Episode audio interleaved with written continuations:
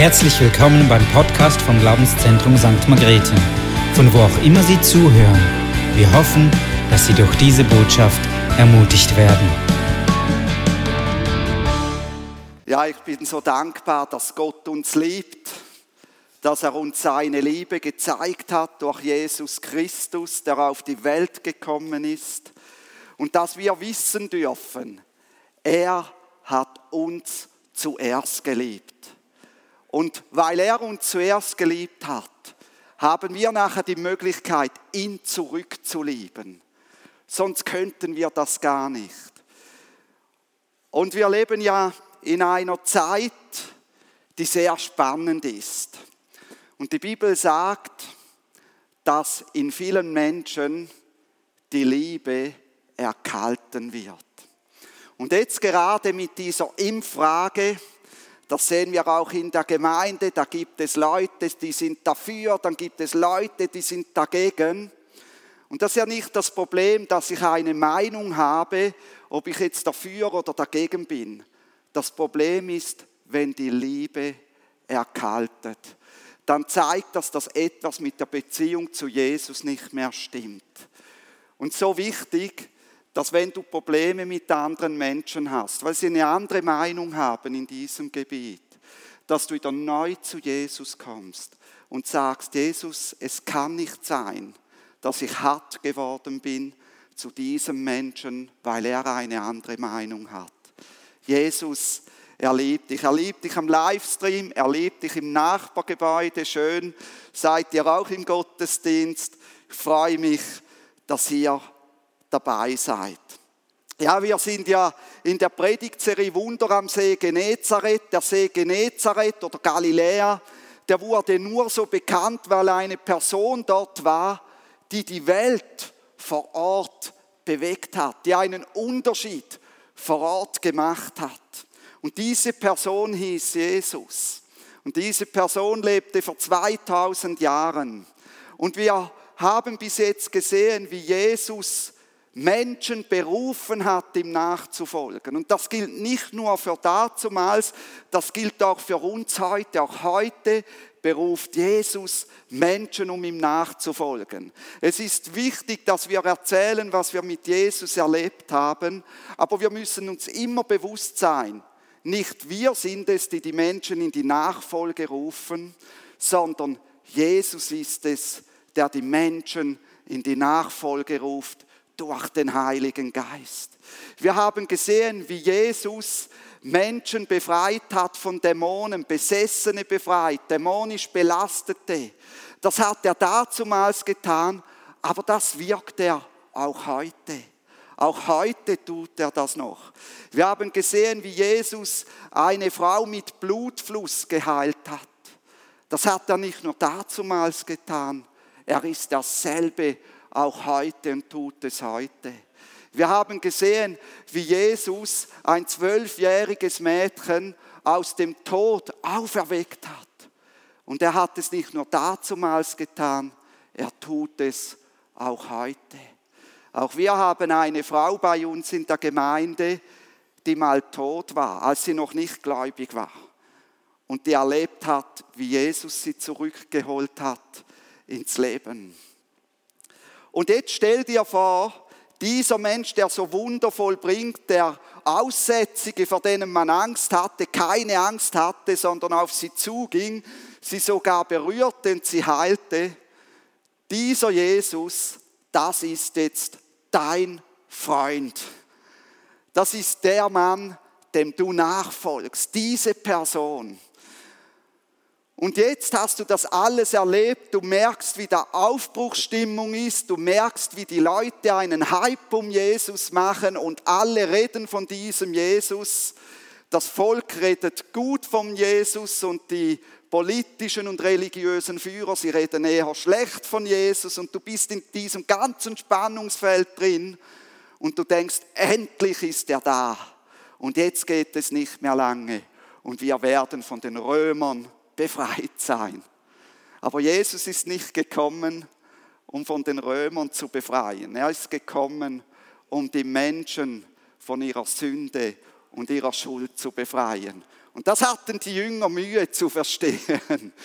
Und so bist du da. Und jetzt, kurz nachdem Jesus ein Mädchen von den Toten auferweckt hat, da sagt er zu dir: Hey, geh mit diesem anderen Jünger, geh in die Dörfer, verkündige vom Reich Gottes, dass das Reich Gottes da ist, dass Menschen geheilt werden und so weiter. Verkündige das und ich gebe dir Vollmacht, Dämonen auszutreiben und Kranke zu heilen. Und jetzt gehst du mit dem anderen Jünger zusammen in die Dörfer. Du verkündigst, ja, Gott ist da, er heilt Menschen. Und dann kommt eine Person, kannst du mich auch heilen? Und du sagst, jawohl, sei geheilt, und sie steht auf und kann gehen. Dann kommt eine besessene Person und du sagst, die sagt dann, ja, ich weiß, wer ihr seid, ihr seid Jünger des Höchsten. Und du sagst, fahre hinaus. Und sie sind befreit. Und das haben die Jünger jetzt selber erlebt. Das ist die Stimmung. Und diese zwölf Jünger sind also in sechs Gruppen losgezogen, mehrere Tage oder Wochen, und sind in die Dörfer gegangen. Und die waren so in einem richtigen Hoch drin. Die waren wirklich, kennt ihr das, wenn ihr so ein Hoch habt in eurem Leben? Alles läuft gut, in der Firma läuft es gut, in der Familie läuft es gut, du bist wieder neu verliebt in deinen Ehepartner, du bekommst Lohnerhöhung und weiß ich was.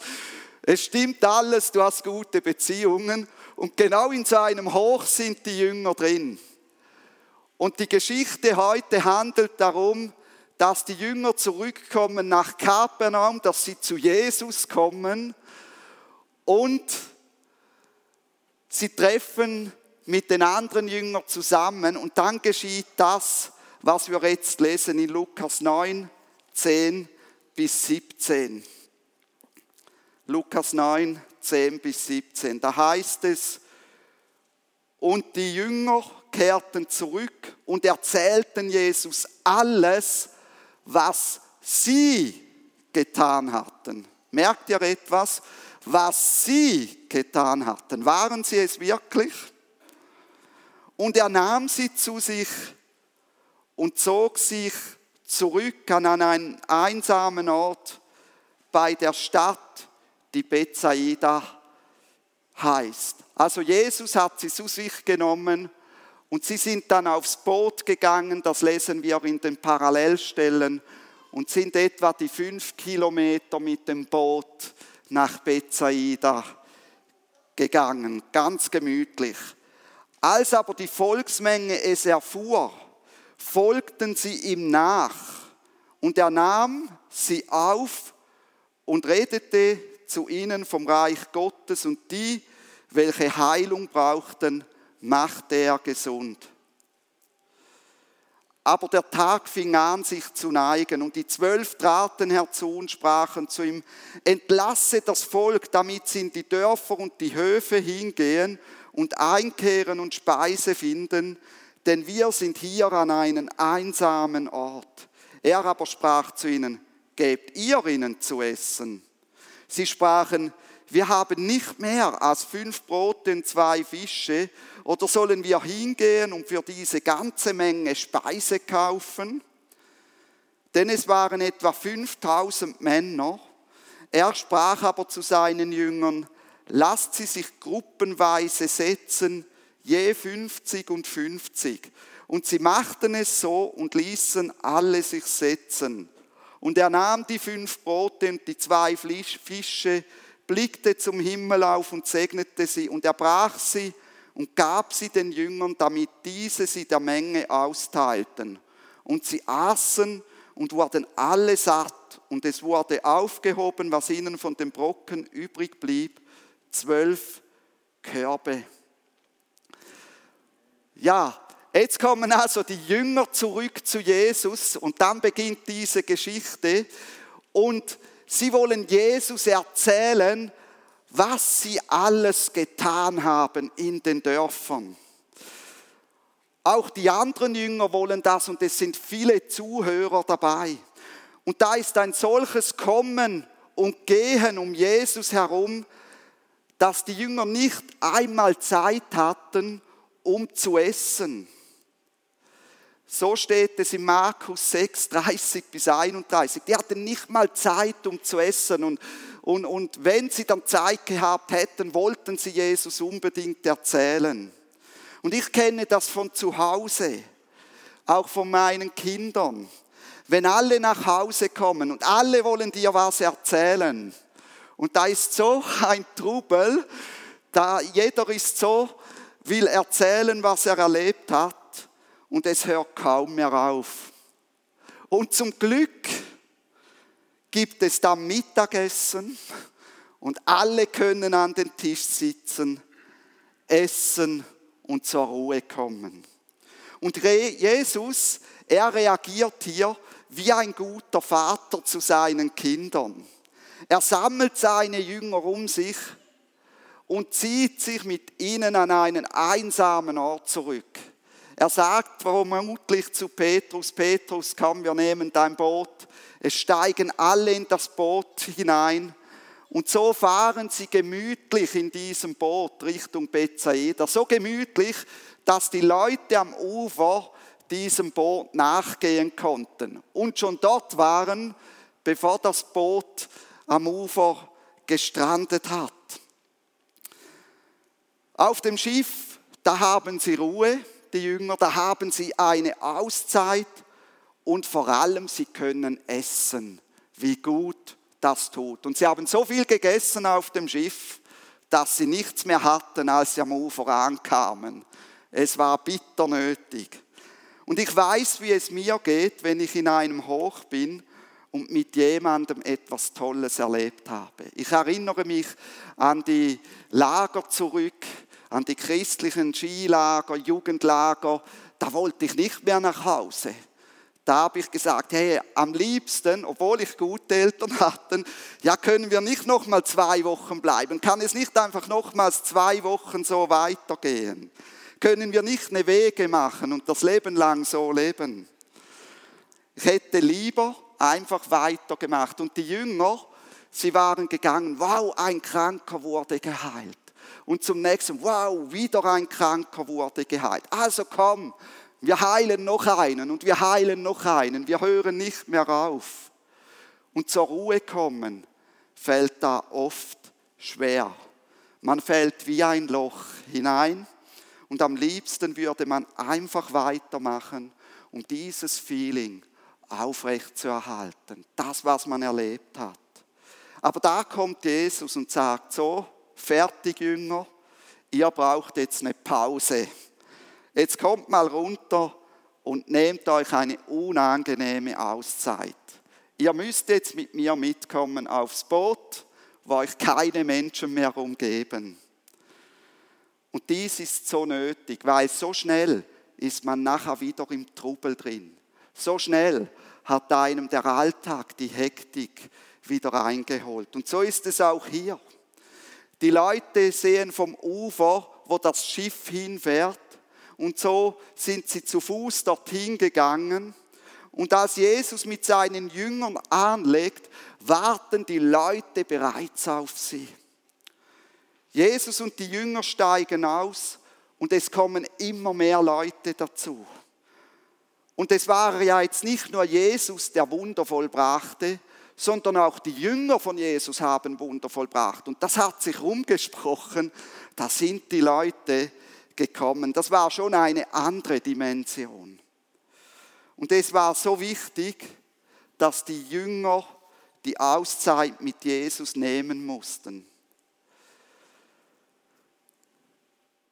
Sie wären im Aktivismus geblieben, ohne sich zu erholen oder aufzutanken. Und auch für dich ist das wichtig.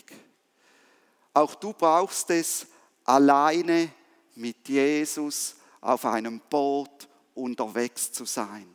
Du brauchst diese Zeiten, wo du alleine mit Jesus auf einem Boot bist.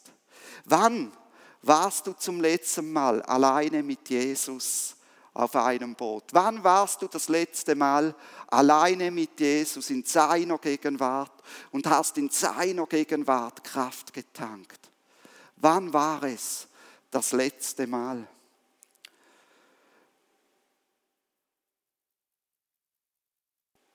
Jetzt nach dieser Ruhe kommt aber auch wieder das Dasein für die Leute. Jesus heißt die Volksmenge willkommen nach dieser Auszeit. Man gewöhnt sich so schnell an die Ruhe und tut sich schwer, wieder für die Leute da zu sein.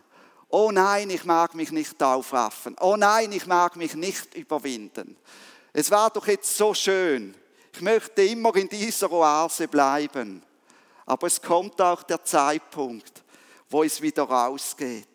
Und wir lesen in Markus sechs, vierunddreißig, da heißt es, und als Jesus ausstieg, sah er eine große Volksmenge und er hatte Erbarmen mit ihnen, denn sie waren wie Schafe, die keinen Hirten haben.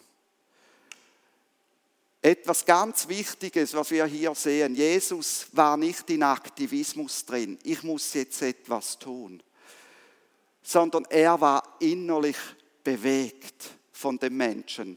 Das ist eine Haltungsfrage, eine Herzensfrage. Und Jesus hat vom Herzen her gedient. Er ist nicht gegangen und hat gesagt, ich bin jetzt der Sohn Gottes und ich muss jetzt etwas machen oder ich bin Christ, darum muss ich jetzt jedem erzählen, sondern was ihn bewegt hat, war dieses Erbarmen im Herzen. Dieses Erbarmen hat dazu geführt, dass er wieder rausgegangen ist, auch nach seinen Zeiten, die er mit seinem Vater im Himmel hatte. Und Jesus hatte sicher gute Zeiten mit ihm. Und auch wir brauchen ein innerliches Bewegtsein wie Jesus, damit wir nicht träge werden, damit wir dann diese Auszeit nicht ausdehnen und ausdehnen und ausdehnen, sondern dass uns dieses Erbarmen wieder ergreift, und wir die Menschen sehen, die ohne Jesus unterwegs sind und durch dieses Erbarmen rausgehen und den Menschen erzählen. Die Menschen und ihr Leben ohne Jesus sollten uns bewegen. Nicht Aktivismus, nicht ein Befehl, geht hin und verkündigt das Evangelium, sondern dieses Herz. Das muss die Menschen erreichen. Jesus wird durch sein Erbarmen aktiv und heißt die Volksmenge, die auf zehntausend Personen etwa angewachsen ist, willkommen. Er verkündigt ihnen vom Reich Gottes und heilt die, die Heilung brauchen. Ich stelle mir vor, wie er vom Reich Gottes verkündigt, dann kommt wieder einer und sagt, ich brauche Heilung. Er heilt die Person, dann verkündigt er wieder weiter, kommt wieder eine andere Person. Also das war ein Kommen und Gehen um Jesus. Aus einem einsamen Ort wird einer der bestbesuchten Orte, weil Jesus dort ist.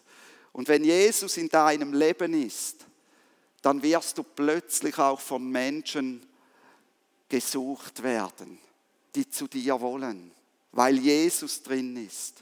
Aus der Rückzugszeit wird ein Großevent mit fünftausend Männern, da sind die Frauen und Kinder nicht gezählt, aus der Rückzugszeit heraus kann dem Menschen wieder gedient werden. Es braucht diese Rückzugszeiten, um wieder dienen zu können. Bethsaida und Kapernaum haben nicht so viele Einwohner. Die Leute kommen also aus den verschiedenen Orten in der Region. Im Johannesevangelium wird gesagt, dass es kurz vor dem Passafest war. Sicher waren viele Pilgerer vom Norden in Israel unterwegs in den Süden nach Jerusalem, um dort zu feiern. Und sie nutzten die Gelegenheit, um Jesus, von dem sie viel gehört haben, live zu erleben. Und Jesus heißt sie willkommen. Er hat nicht mal Werbung machen müssen, keine Flyer verteilen, nichts, die sind gekommen. Und Jesus nimmt sich Zeit für die Leute und der Abend naht, es wird immer später. Und die Jünger stellen fest, dass die Zuhörer kaum Essen dabei haben und für die Jünger ist das jetzt ein Problem. Die Jünger, sie machen sich Sorgen um die Logistik. Sie wollen, dass Jesus die Menschen entlässt, damit diese in die umliegenden Dörfer gehen können und sich mit Essen versorgen können. Jesus denkt aber nicht daran und sagt, gebt ihr ihnen zu essen. Er sagt das wirklich als Aufforderung. Hey, nein, schickt sie nicht weg, gebt ihr ihnen zu essen. Und die Jünger, die nun mehrere Tage Kranke geheilt und Dämonen ausgetrieben haben, sie sind überfordert. Die Jünger, die erlebt haben, wie Jesus am Hochzeit zu Kana Wasser in Wein verwandelt hat, sie sind überfordert. Und sie gehen das Problem auf rein menschliche Weise an. Und ich kenne das so gut von mir. Ich habe Jesus im Herzen, ich habe Jesus bei mir und trotzdem gehe ich viele Sachen zuerst einmal auf rein menschliche Weise an. Mit einem Wunder rechnen sie gar nicht, obwohl sie so viele erlebt haben. Sie überlegen und fragen dann Judas Ischariot, der die Kasse von Jesus führte, du Judas, wie viel Geld haben wir in der Kasse? Und Judas sagt, zweihundert Dinare. Und jetzt kommen sie zu Jesus und sagen, ja, wir haben zweihundert Dinare, aber die reichen nicht aus, um Brot für alle zu kaufen. Zudem gibt es keine Bäckerei oder keinen Gasthof, die für eine solche Menge Brot geben könnten. Sie müssten also an verschiedenen Orten zusammensuchen und es würde zu lange gehen, bis sie wieder hier wären. Also Jesus, es ist nichts zu machen. Entlasse sie so, dass jeder für sich selbst einen Ort finden kann, um zu essen zu kommen. Jeder soll für sich selbst schauen und wir genießen es dann wieder mit dir alleine zusammen zu sein. Aber schick sie weg. Und Jesus geht nicht darauf ein. Und so schauen sie, was sie zu bieten haben. Sie schauen, was sie zusammenbringen können. Und dann sieht irgendein Jünger, vielleicht war es andere, ach, dort ist ein Junge, der hat einen Korb mit fünf Broten und zwei Fischen. Und er sagt, hey Junge, komm mal, genau, bring mir das hin, der Meister braucht es. Fünf Brote, zwei Fische. Und das waren nicht so ein Kilo Ruchbrote, wie wir es heute kennen. Das waren so Brotfladen, vielleicht waren sie noch ein bisschen grösser wie die, die der Junge dabei hatten. Und so ähm, sagen sie, aber was ist das für diese zehntausend Personen, Jesus? Aber hier hast du es mal. Kennst du solche Herausforderungen? Du merkst, du solltest so viel bewältigen, aber das, was du hast, das reicht hinten und vorne nicht. Du siehst, was ansteht, aber du siehst auch, was du für Möglichkeiten hast und sagst, das geht nie auf. Und so geht es den Jüngern, sie haben ein logistisches Problem, das sie nicht bewältigen können, weil ihnen die Mittel fehlen. Sie denken, sie müssten mehr Mittel haben, um dieses Problem bewältigen zu können.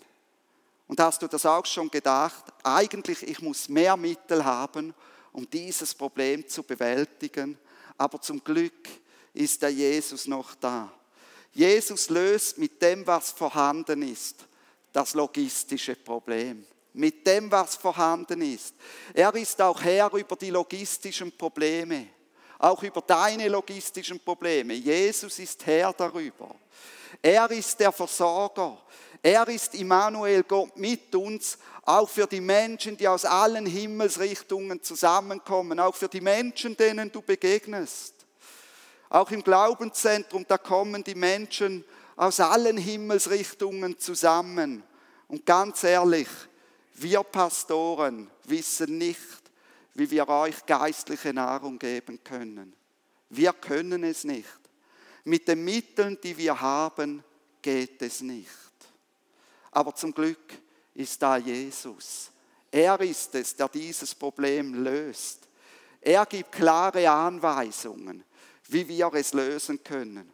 Und so weist auch Jesus hier seine Jünger an, ganz klar, so geht und teilt die Leute in fünfziger-Gruppen auf. Das ist so viele Leute, wie hier zusammen sind. Also macht solche Gruppe und fordert sie auf, sich zu fünfzig zusammenzusetzen.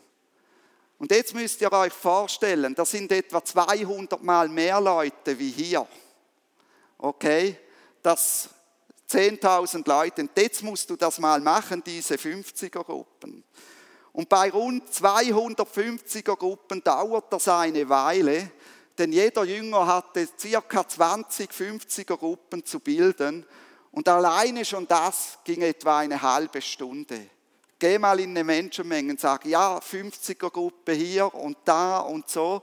Und die sagen vielleicht, ja, warum sollen wir jetzt fünfziger-Gruppen bilden? Ja, ihr werdet zu essen bekommen. Ja, was gibt es denn? Meine Kinder sagen manchmal, solange nichts auf dem Tisch ist, sitze ich nicht hin. Und ich weiß nicht, was die Jünger als Antwort gegeben haben. Aber wahrscheinlich sagten sie einfach, Jesus will das so, und das genügte den Leuten. Wenn Jesus das will, dann wird es gut kommen. Und alle sitzen und Jesus steht auf mit diesem Körbchen vor zehntausend Personen. Er steht auf und er nimmt die fünf Brote und die zwei Fische, schaut gegen den Himmel, dankt Gott dafür und segnet sie.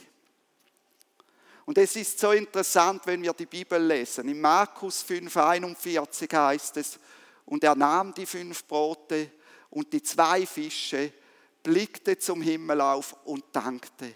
In Lukas neun sechzehn heißt es, und er nahm die fünf Brote und die zwei Fische, blickte zum Himmel auf und segnete sie. Jesus dankt Gott also für die vorhandenen Ressourcen, für diese wenigen Mittel, die da sind, und er segnet sie. Wir Menschen sagen, es ist zu wenig, das reicht nicht. Was ist das schon für unser Vorhaben? Wenn ich so viel hätte wie der andere, dann. Uns kommt es gar nicht in den Sinn, Gott für das Wenige zu danken. Wir sagen zuerst einmal, wir haben zu wenig. Jesus will aber, dass wir für die vorhandenen Ressourcen, das können wir von Jesus lernen, danken und sie segnen. Dankst du Gott für das, was du hast? Dankst du Gott für deinen Körper, deine Fähigkeiten, deine Mittel? Jesus will, dass du dafür dankst und sie segnest. Er will, dass du Gutes darüber aussprichst. Wie oft reden wir schlecht von unserem Körper, von unserem Aussehen? Jesus will, dass du dafür dankst und Gutes über deinen Körper, über dein Aussehen aussprichst. Wie oft denken wir kleinlich von unseren Fähigkeiten, die wir haben? Jesus will, dass du dafür dankst, für die Fähigkeiten, die du hast. Und Gutes darüber aussprichst und sagst, Gott, du kannst es gebrauchen.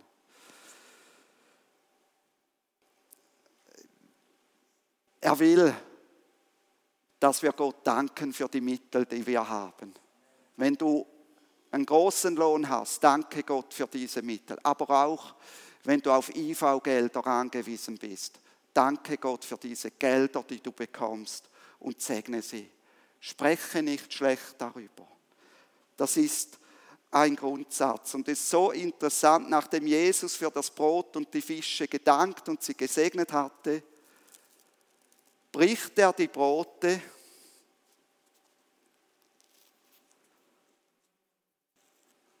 und gibt sie weiter. Gibt sie an seine Jünger.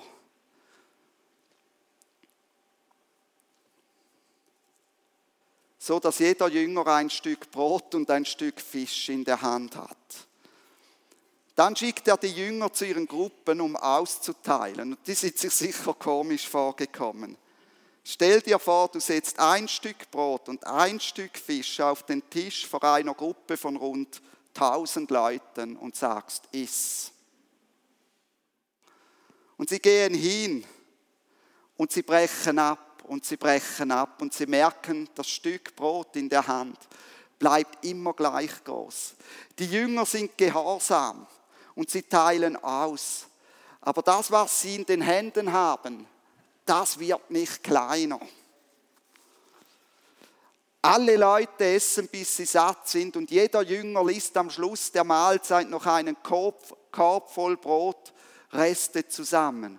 Und so oft denken wir, das Wenige, was ich noch habe, das kann ich doch nicht austeilen. Das geht nicht, dann habe ich nichts mehr.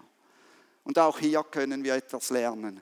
Wenn du Gott dafür dankst und es segnest und Gott sagt, tu das, dann tu es. Es wird nicht weniger werden. Er wird schauen, dass du die Mittel hast.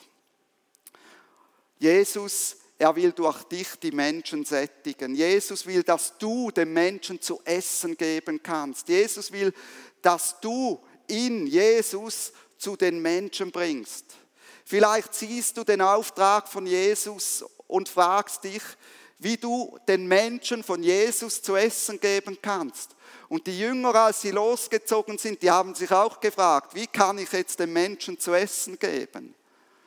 Aber genau das ist es, was Gott will. Du siehst deine Möglichkeiten und das, was du hast, und das reicht nirgends hin.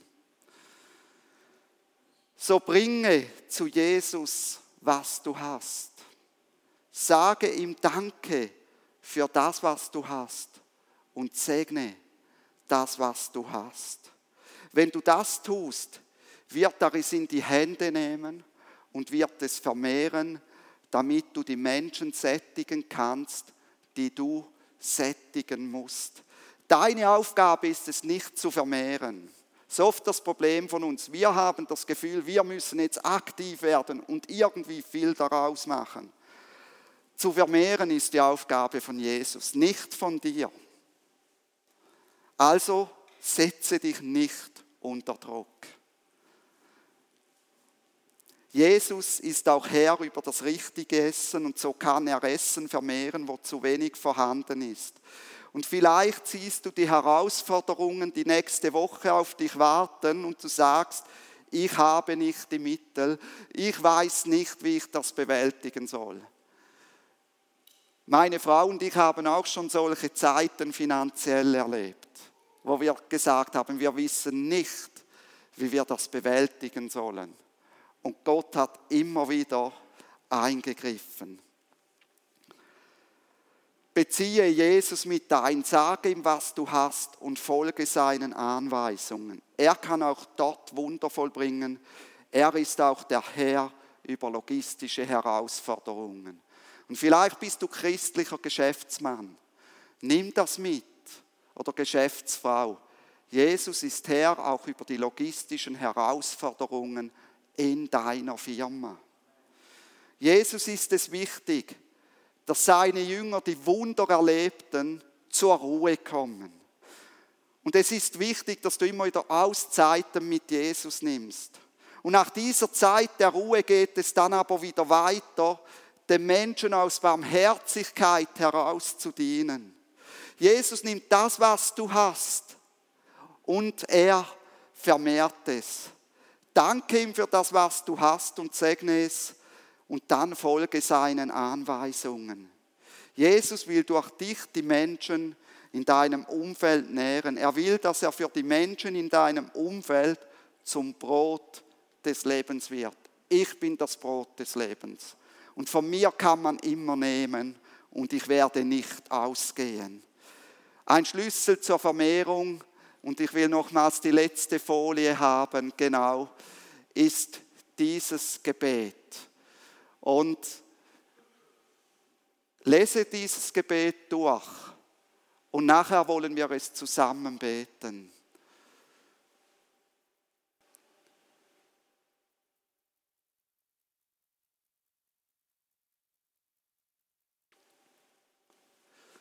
Okay, ihr könnt es jetzt einfach, spricht es doch laut mit. Nach, genau. Ich danke dir, Jesus, für das, was ich habe. Ich danke dir für meinen Körper, meine Fähigkeiten und meine Mittel. In deinem Namen segne ich es. Amen.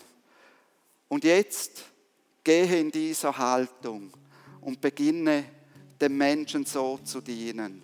Und wir wollen jetzt auch noch für Menschen beten, die ein Versorgungswunder brauchen. Und vielleicht gibt es Leute hier, die eines brauchen. Wenn du jemand bist, der ein Versorgungswunder braucht, dann strecke doch einfach deinen Arm hoch. Strecke ihn hoch. Und dann wollen wir für dich beten. Ist jemand hier, der sagt, ich brauche ein Versorgungswunder?